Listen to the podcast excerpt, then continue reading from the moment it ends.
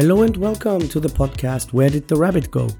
In this weekly podcast, we celebrate curiosity, critical thinking, and evidence based skepticism.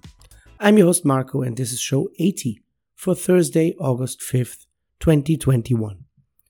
Wow, it has been a month since the last time I've been behind the mic. How has your summer been so far? I took some time off and we went to visit my wife's family. Well, that really meant we just stayed inside a different house all the time. But it was good to see something different. And uh, the last four episodes were all pre recorded, but now I'm back on the regular schedule. And this also means that this episode will be the return of our critical thinking game, Find the Fake. And since it's been so long, there's a lot to tell, some housekeeping to do, if you wish. So we are going to do all of that at the end of the show. And yes, as you can hear, I'm a little bit under the weather. Uh, we had some crazy weather here with thunderstorms and rain and a lot of dust in the air. So there's nothing to worry about. Just my voice is a little bit affected, but I have to record today if I want to get the episode out for Thursday. So we have to deal with it. For this week, I'm taking inspiration from my most recent TikTok videos, where I have shifted the content a little bit towards reasoning and critical thinking, and yes, also my views on religion and atheism, which I talked about in detail on episode 77, one of the pre recorded ones. So, in the comments that I am receiving, I can notice that many people share the same strong misunderstandings about the theory of evolution. So, that is what I want to dedicate this episode to Darwin, the theory of evolution, and what it is that those commenters usually get wrong. So let's do this, dear rabbits.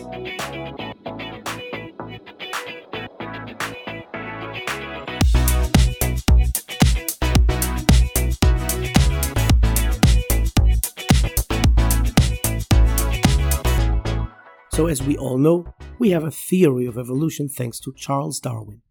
Let's start there. Let's learn a little bit about him and his journey. And a text that summarizes this nicely comes from Britannica.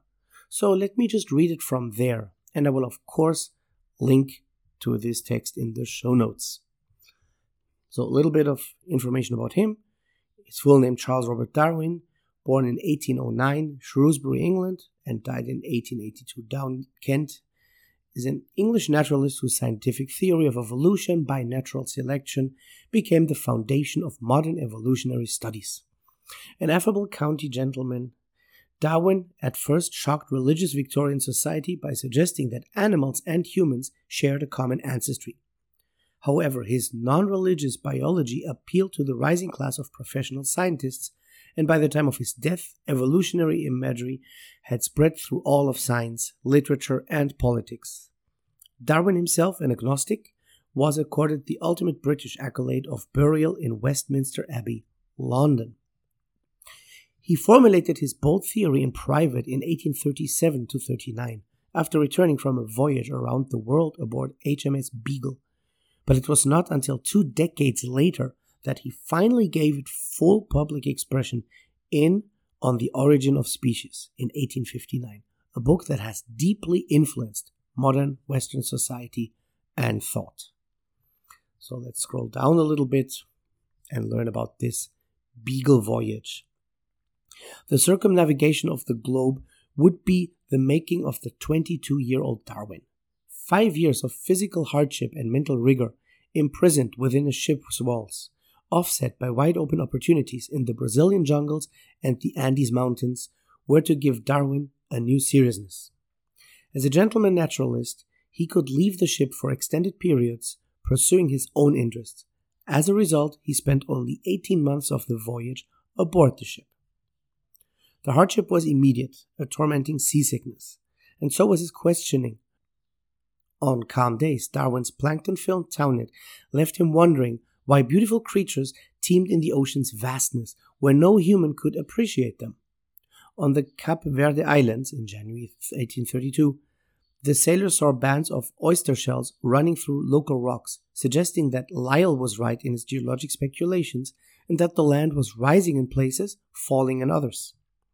At Salvador de Bahia, now Salvador, Brazil, the luxuriance of the rainforest left Darwin's mind in a chaos of delight. But his mind was revolted by the local slavery. For Darwin, so often alone, the tropical forests seemed to compensate for human evils. Months were spent in Rio de Janeiro amid the shimmering tropical splendor, full of gaily colored flatworms, and the collector himself became red hot with spiders. But nature had its own evils, and Darwin always remembered, with the shudder, the parasitic ichneumon wasp. Oh my god, what a name! Which stored caterpillars to be eaten alive by its grubs. He would later consider that evidence against the beneficent design of nature.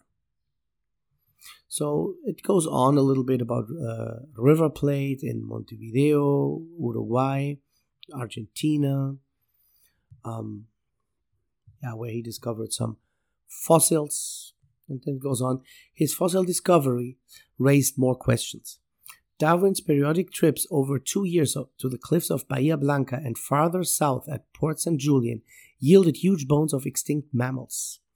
Darwin manhandled skulls, femurs, and armor plates back to the ship, relics, he assumed, of rhinoceroses, mastodons, cow sized armadillos, and giant ground sloths he unearthed the horse sized mammal with a long face like an anteater's. And he returned from a 340 mile ride to Mercedes near the Uruguay River with a skull 28 inches long strapped on its horse. Fossil extraction became a romance for Darwin. It pushed him into thinking of the primeval world and what had caused those giant beasts to die out. So, and then it goes on about some species that he discovered in Peru and the famous journey to the Galapagos Islands. Uh, those were volcanic prison islands crawling with marine iguanas and giant tortoises. Darwin and the crew brought small tortoises abroad as pets to join their coatis from Peru. Contrary to legend, those islands never provided Darwin's eureka moment. Although he noted that the mockingbirds differed on four islands and tagged his specimens accordingly, he failed to label his other birds, what he thought were wrens, grosbeaks, finches, and oriole relatives by island. Nor did Darwin collect tortoise specimens, even though local prisoners believed that each island had its distinct race. So, yeah, I think I'll leave it here reading from this article. It's a little longer, and as I said, I'm going to link to it in the show notes so you can read the whole article. And to go a little further into his theory, let's now take a look at what exactly it states. And to do that, I'm going to pick information from a school textbook that I have used in a seventh grade. So this is information that 12 and 13 year olds easily comprehend. This textbook is from Prentice Hall Publishing Group, and this is standard material that's used in many middle school and high school classrooms. So let's read, let's go to page 20 in chapter 1. There's a paragraph about evolution. Although individual organisms experience many changes during their lives, the basic traits they inherited from their parents usually do not change. As a group, however, any given kind of organism can evolve or change over time. Over a few generations, the changes in a group may not seem significant, but over hundreds or thousands or even millions of years, the changes can be dramatic. The ability of certain plants to survive periods without water is one example. Another example concerns fishes. Scientists study deposits containing the remains of animals that lived long ago to learn about the evolution of organisms. From the study of very early deposits, scientists know that at one time there were no fishes in Earth's waters. Yet, in more recent deposits, the remains of fishes and other animals with backbones are abundant. The ability of a group of organisms to change over time is invaluable for survival in a world that is always changing. So, this is pretty clear, right? It's easy to understand, even as in my case, my students, 12 and 13 year olds, whose second language is English. So it's easy to get. Uh, then there's a whole chapter about evolution, about Darwin. That goes over 30 pages. I'm just going to the last page of the chapter to page 386. And um, there is a summary of his theory. So let's read that. Darwin's theory of evolution presented a new view of life, summarized below. This view, profoundly different from anything known in 19th century England, continues to be upheld by research today. Many would still agree with Darwin, who wrote, quote, There's grandeur in this view of life, that from so simple a beginning, endless forms most beautiful and wonderful have been and are being evolved. And now come a few bullet points that summarize the main ideas. Number one, individual organisms in nature differ from one another. Some of this variation is inherited. Number two, organisms in nature produce more offspring than can survive, and many of those that survive do not reproduce. Number three, because more organisms are produced than can survive, members of each species must compete for limited resources. Number four, because each organism is unique, each has different advantages and disadvantages in the struggle for existence. Number five, individuals best suited to their environment survive and reproduce most successfully. The characteristics that make them best suited to their environment are passed on to the offspring. Individuals whose characteristics are not as well suited to their environment die or leave fewer offspring. This point number five is key to understand how this process of natural selection goes on. Okay, three more. Number six species change over time. Over long periods, natural selection causes changes in the characteristics of a species, such as in size and form. New species arise and other species disappear. Number seven, species alive today have descended with modifications from species that lived in the past. Very important one. And finally, number eight, all organisms on Earth are united into a single tree of life by common descent. So much from that school book. Let's close it. To me, all of this sounds very clear. However, there is a significant amount of people who either don't comprehend this or deny this on purpose because it goes against their existing beliefs, their worldview, their biases, their idea of creationism, mostly, right? So let us now look at some of the arguments that I have received in my TikTok comment section and what to make of it. The first one, a classic of course, is the argument that evolution is also quote unquote just a theory. People are using this argument to make their point that evolution would not have been confirmed yet, like there wouldn't be consensus. But they are just misunderstanding the term theory completely. So let us look at the three terms hypothesis, law, and theory to clear this up. In science, an idea that has not yet been confirmed, that is lacking evidence, is called a hypothesis. Let's take, for example, the hypothesis that heavier objects fall to the ground faster. This is a hypothesis, and we don't know yet if that hypothesis comes to be true or false. So the next step is to design an experiment. And here's the key to quote unquote good science. We are not designing an experiment to confirm our hypothesis. We actually design the experiment to challenge the hypothesis. We should never, ever fall in love with a hypothesis. Reality doesn't care for our wishful thinking. So, whatever our hypothesis is, we have to try and challenge it in an experiment. So, in the case of our heavy objects, let's just take balls with different masses, like a bowling ball and a tennis ball, and drop them at the same time from the same height. That's an experiment one can easily come up with. And in fact, I perform this every year with my middle schoolers in the classroom. So, if done right, we will observe that both objects, in fact, fall at the same speed, which means that our hypothesis cannot be supported and must therefore be rejected. Later, in a follow up experiment, we can then find out that it's not about mass, but about air resistance. Makes sense. Think about a person opening a parachute in freefall. The mass doesn't change. The person was carrying the parachute all the time but the air resistance changes when the parachute opens. Well, our observations strongly suggest the hypothesis that mass does not affect free fall speed, but air resistance does. Those are, in fact, two hypotheses. If these get confirmed by different experiments by different, totally independent people, then these hypotheses will eventually become a law because they make consistent, verifiable predictions. And a theory is a set of laws. In this case, these free fall laws are part of what makes the theory of gravity. So a theory is in fact confirmed. There are observations, data, there's evidence to back it up.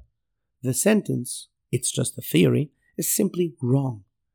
Coming back to evolution, it is a theory, meaning there is evidence.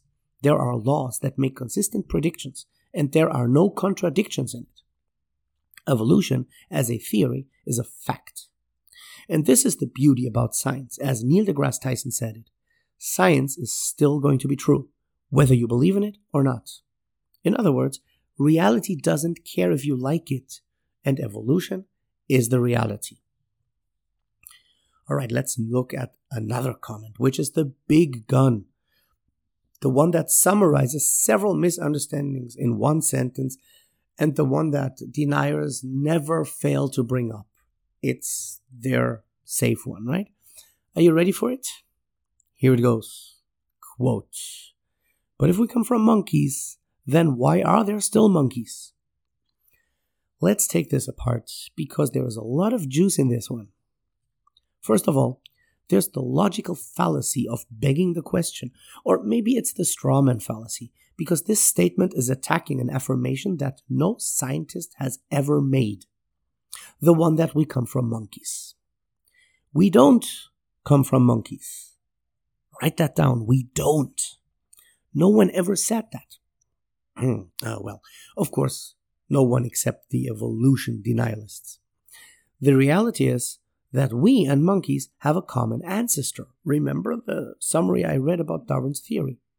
So that common ancestor is far back. It's estimated that this ancestor species lived around 8 to 6 million years ago. So the monkeys and us, we are like cousins. We don't come from monkeys, we have a common grandfather, so to speak. The next failure of thinking there is that we are better than monkeys, and that therefore monkeys should not exist anymore. Kind of like when there is an upgrade, a new gaming console, for example, or a new version of a software, and they stop selling the old one. And they no longer make games for the old software or for the old console. But again, the theory of evolution does not make these claims. We are not, quote unquote, better than monkeys. Each of us, the human and the monkey, is adapted to their specific environment. We are not an upgrade of the monkey or of the common ancestor. So let's rephrase this. If we come from monkeys, then why are there still monkeys? Let's rephrase this to if I come from my cousin, then why does my cousin still exist? There are so many errors of thinking in there. We heard it in the school book passage that evolution is not linear, that there is like a huge family tree that connects all of the now living species to their common ancestry. And if we go back, we have a common ancestor with the monkeys. Go further back, and you will find a common ancestor with a dog, a cat, or why not a rabbit, since it's our animal of choice in this podcast. Or further back, and there's a common ancestor with, between the human and a goldfish. Or even further, and we will find a common ancestor that we share with a strawberry every form of life is connected in this single tree. It's not linear, it's very complex. Which brings me to the next comment, where people are asking for a transitional fossil. So remember, Darwin also uh, discovered fossils. And yes, transitional fossils would be great evidence, and we have found some of these. But this doesn't satisfy the denialists. So let's say we find a transitional fossil of the stage between Neanderthals and Homo sapiens. So the denialists' next step is simply to demand a transitional fossil between that newly found fossil and Homo sapiens. They will never accept the evidence because their mind is already set. And because it's so difficult to think in huge timescales of millions of years. But here's the cool part now technology. We no longer need to find all these fossils because we can now sequence the DNA of a species. And in the DNA, there is all the evidence. For example, the DNA sequence of a human and a chimpanzee. They are 98.8% the same. That is very closely related. So once again, it's not, quote, just a theory. It's a theory with all its credibility, with data and evidence to back it up, and with no contradictions, and all the evidences in the DNA. And no, there is no inscription in the DNA of Jewish words that are proof of God. It's simply a coincidence because of the letters that we chose to represent the proteins in the DNA because we picked the names for those proteins the A's, the C's, the G's, and the T's. Okay, let's now look at another type of comment. The comment, what did we evolve from, or what are we going to evolve into? So, this picks up on something that I have mentioned a moment ago that many people mistake evolving with improving. But evolving simply means to change. Remember, even the school book mentioned this. Evolving means simply to change. Here's how this goes. In a species that reproduces sexually, the offspring inherits 50% of each parent's DNA. And in an asexually reproducing species, that's 100% from one parent's DNA. In both cases, however, sometimes a wrong protein can be copied, which produces a mutation, a change. And in sexually reproducing species, as humans are, each offspring will be a unique combination of the two parents' DNAs. That ensures a lot of variety. So, you and your siblings, yes, you share a lot of DNA because it comes from the same parents, but each of you is also a unique combination of your parents' DNA.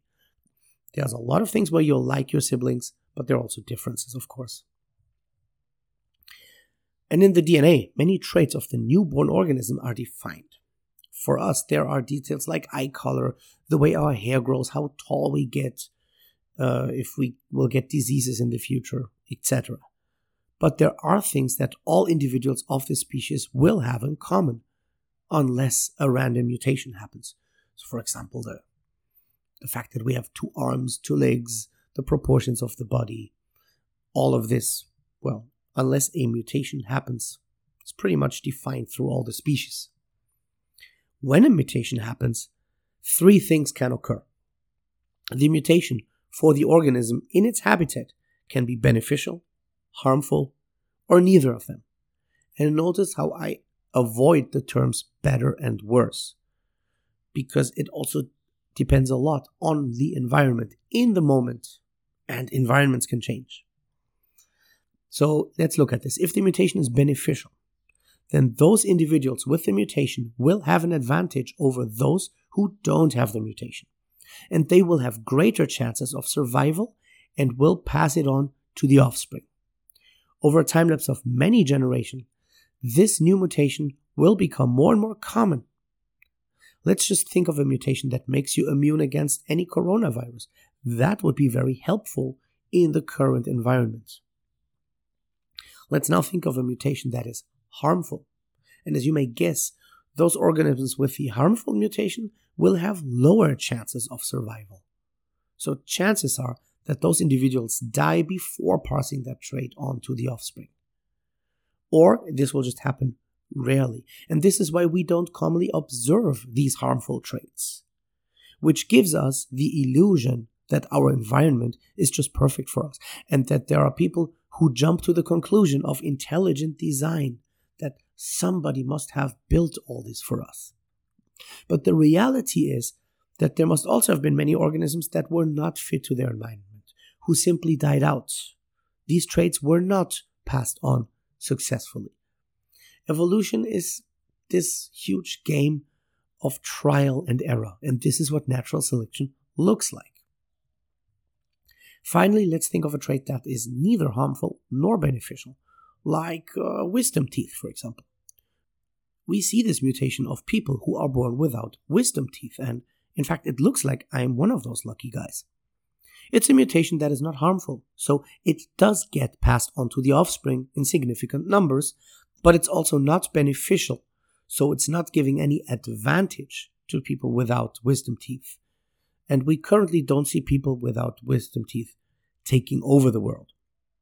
But the environment can change, and maybe in the far future, having or not having wisdom teeth could become that significant advantage. Who knows? So, this is natural selection, survival of the fittest, of the best adapted to the current conditions that can change. Remember, the school textbook said it.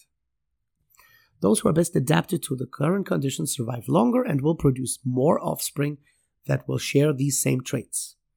And the environment can suddenly change, completely reshuffling the cards for everyone. Just think of a meteor striking. What happened to the dinosaurs? So there is no purpose here, no final goal. And we humans, as we exist right now, we are definitely not the top of all species. And we are not the final goal.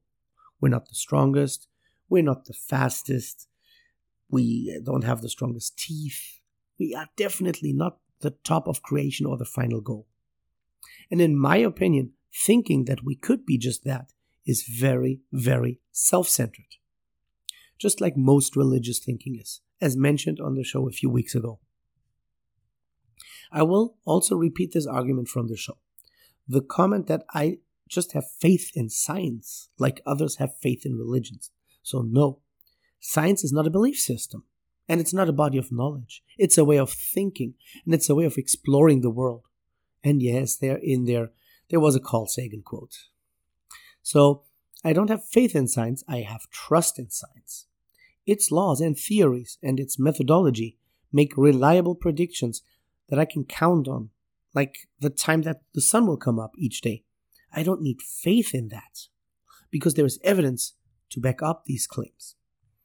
And also, the thing with science is that it evolves. So, if it discovers new evidence that goes against previous theories, then these theories get adapted. And people will try to sell this as a weakness of science because look, they got it wrong too. Well, of course, people can get it wrong. We're all humans. So, this is in fact the strength of science. It's self correcting. Another comment is that I, or skeptics and scientists, put people like Darwin on a pedestal and worship them like they were a god. Well, not at all. Darwin also was a product of his time. He thoroughly followed the scientific method, and this helped us understand how all the species on Earth are related. But as a person, it looks like he was not that much to be admired.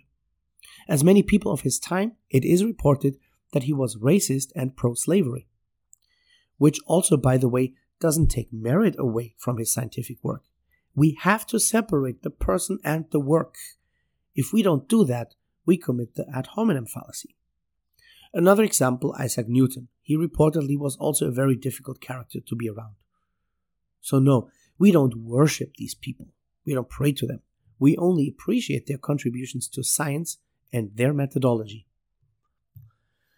All right, ooh, this is going to be a long show, but that should wrap it up about evolution. So, the next time you hear someone say it's just a theory, that is a red flag for a person who has not understood the subject matter at all. Or if they use the claim that we come from monkeys. Wrong. Big red flag. So you might try to convince them otherwise, but be prepared that for some people this is going to be a lost cause. Why don't we continue with a better cause and move on to the game Find the Fake?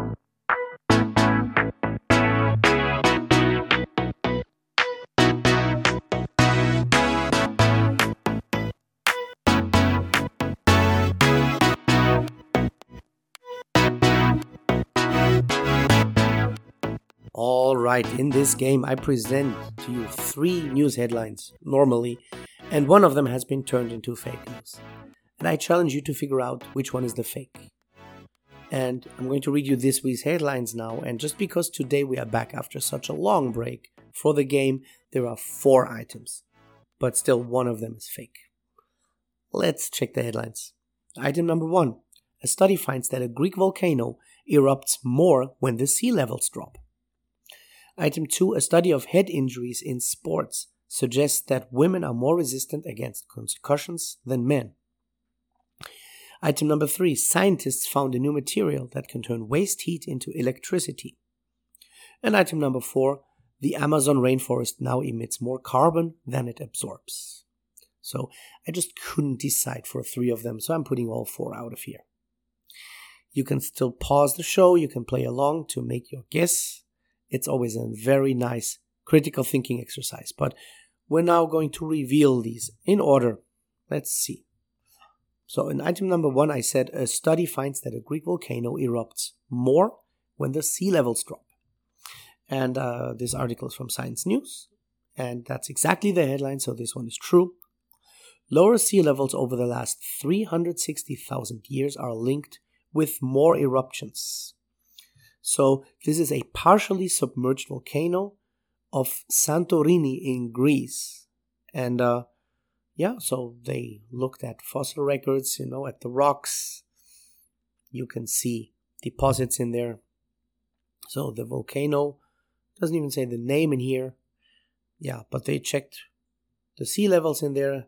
So when it dips more than 40 meters below the present day level, it triggers a fit of eruptions. And during times of higher sea level, the volcano is quiet. Um, this comes from originally the original source is the magazine Nature Geoscience. I found this article on Science News, written by Maria Temming, August 2nd, so very recent. Let's go on. Item number two A study of head injuries in sports suggests that women are more resistant against concussions than men. The stronger gender, right? Here, uh, this comes from nature.com written on August 3rd by Katharine Sanderson. And the heading reads Why Sports Concussions Are Worse for Women. So it's the opposite. This one was the fake. As women's soccer, rugby, and other sports gain popularity, scientists are racing to understand how the female brain responds to head injury. So, apparently, this is what the article reveals is that women suffer more and stronger concussions and uh, I just found also an article on, on a German webpage, Kicker, where actually they are now asking to ban headings, head plays from soccer because of the dangers. This would severely change the sport, of course. But yeah, it seems dangerous. Let's quickly move on to the other two, which of course are both true items. Number three, scientists found a new material that can turn waste heat into electricity. So, of course, this is not a new concept. This comes from sciencemag.org from the AAAS. All are reliable sources. Robert F. Service wrote this on August 2nd. Cheap material converts heat to electricity, and it's called purified polycrystalline tin selenide.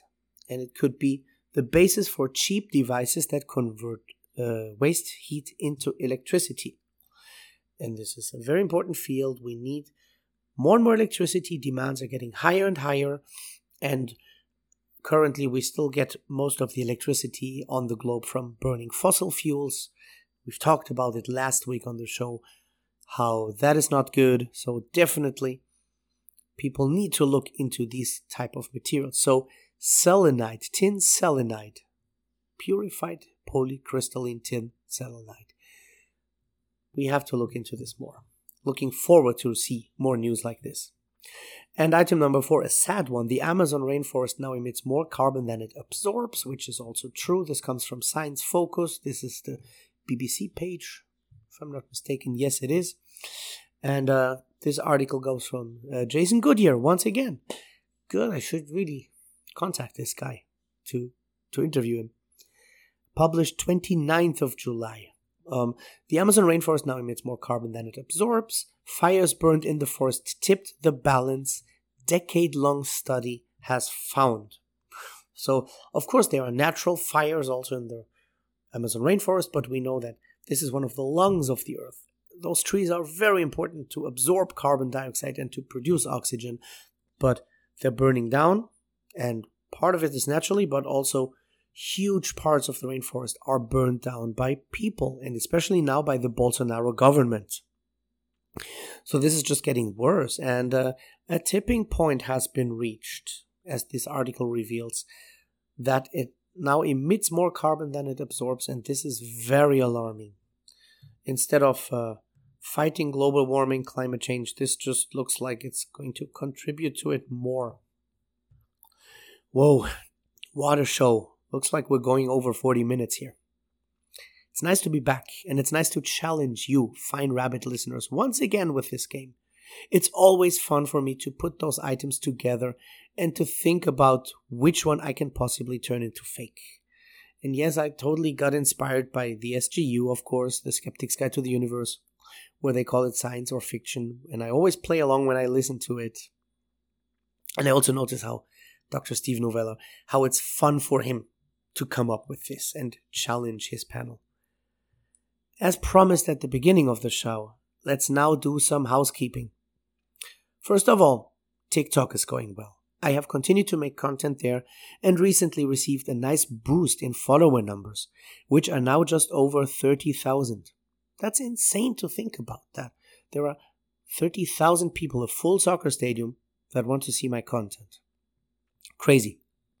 Also, thanks to TikTok and my recent shift in content, I have found a nice group of skeptics and atheist creators from Mexico and other Latin American countries. So, this is all Spanish speaking content, of course. Well, during my summer break, I was a guest in two of those Spanish speaking podcasts, and they are available on YouTube already. We actually went live there, so I will share the links in the show notes. They are not available yet on Spotify and other platforms, but the plan is that they will be soon.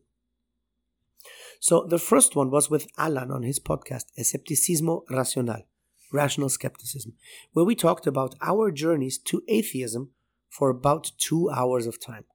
And we also took comments from the audience, of course. It was very interesting because our journeys are very different. You already know my journey from episode 77, and if you haven't listened yet, go for it. It's an episode that's very dear to me. Well, Alan used to be a Jehovah's Witness, but he dropped out just a couple of years ago.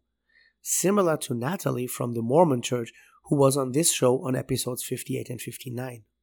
So, my plan is also to get Alan on this podcast and learn about his journey of leaving the cult of Jehovah's Witnesses.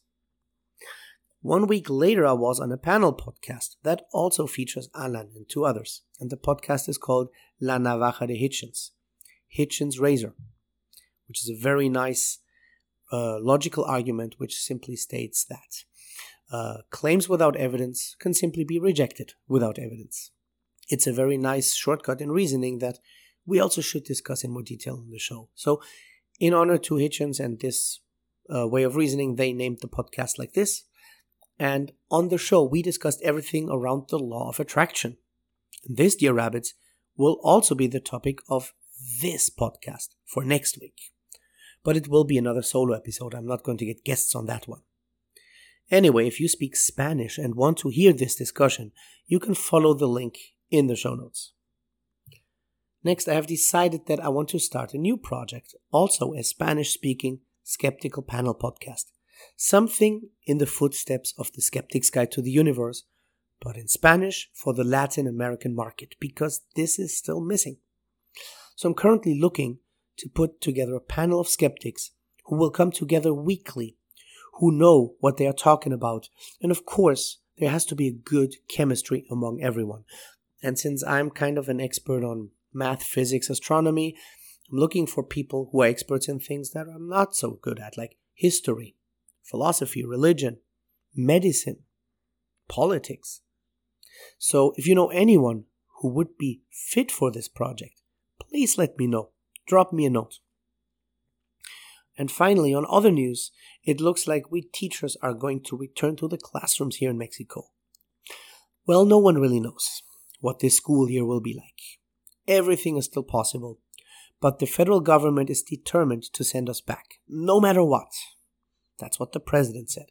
Even if it snows or if there are thunderstorms, we're going to be back because enough is enough.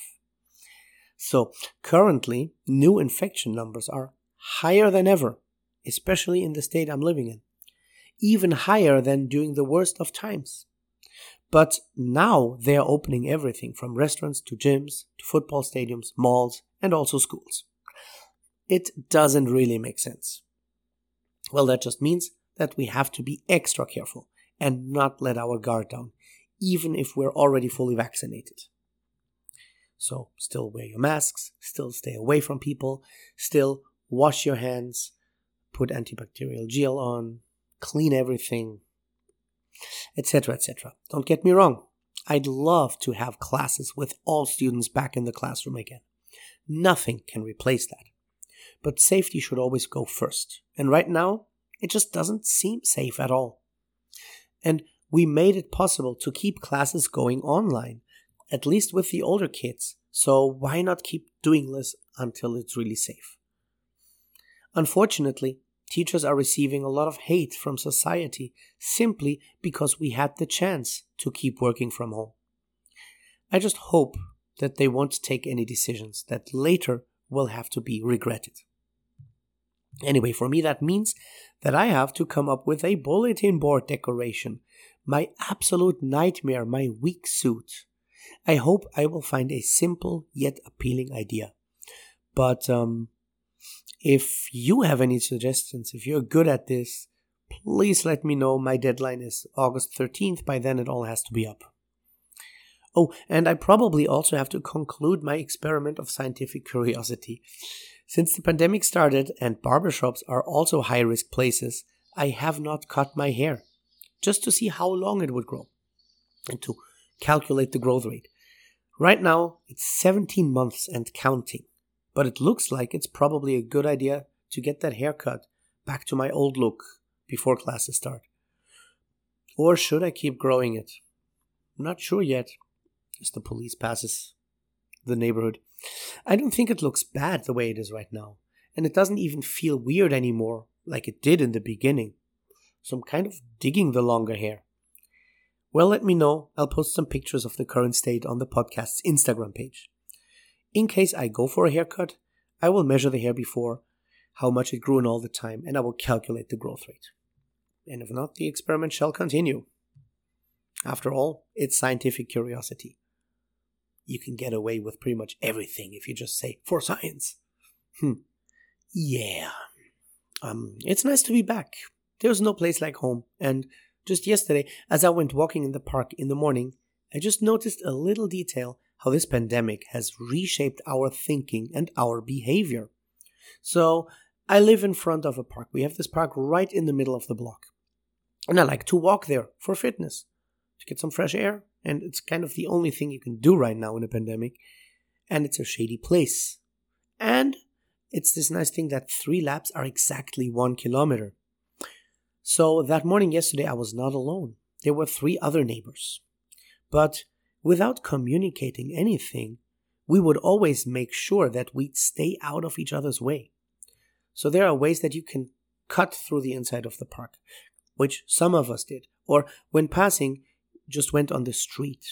And uh, I'm not mentioning this to brag about smart behavior or anything like that, but rather as a little anecdote to show how this pandemic has already reshaped our shared consciousness and our behavior as a consequence.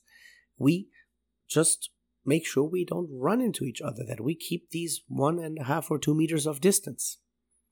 So I wonder what will happen to face masks, to handshakes, to antibacterial gel when this pandemic finally is going to be under control. It will be very interesting to observe. Oh, dear rabbits, this was a marathon episode. Uh, so I will now go and uh, shut up to save my voice I will drink some peppermint tea with honey and uh, yeah, so it's nothing to be worried about. I made sure of that. And I'll talk to you all next week. Dear Rabbits, this is all for today's episode. I hope you enjoyed it. Thank you so much for taking your time and listening. If you like the show and you want to support me, there are easy and painless ways which are for free. Rate and review the show on iTunes and Spotify. Subscribe to the podcast on your favorite podcatching platform. Share it with your friends on social media. Follow me on Instagram, Facebook, and TikTok. You can find all the links in the show notes. Every little bit helps. If you want to be on the show or know somebody that you'd like to be a guest, please drop me a note on social media. Stay safe and stay curious. Until next Thursday, I am Marco, and this has been Where Did the Rabbit Go?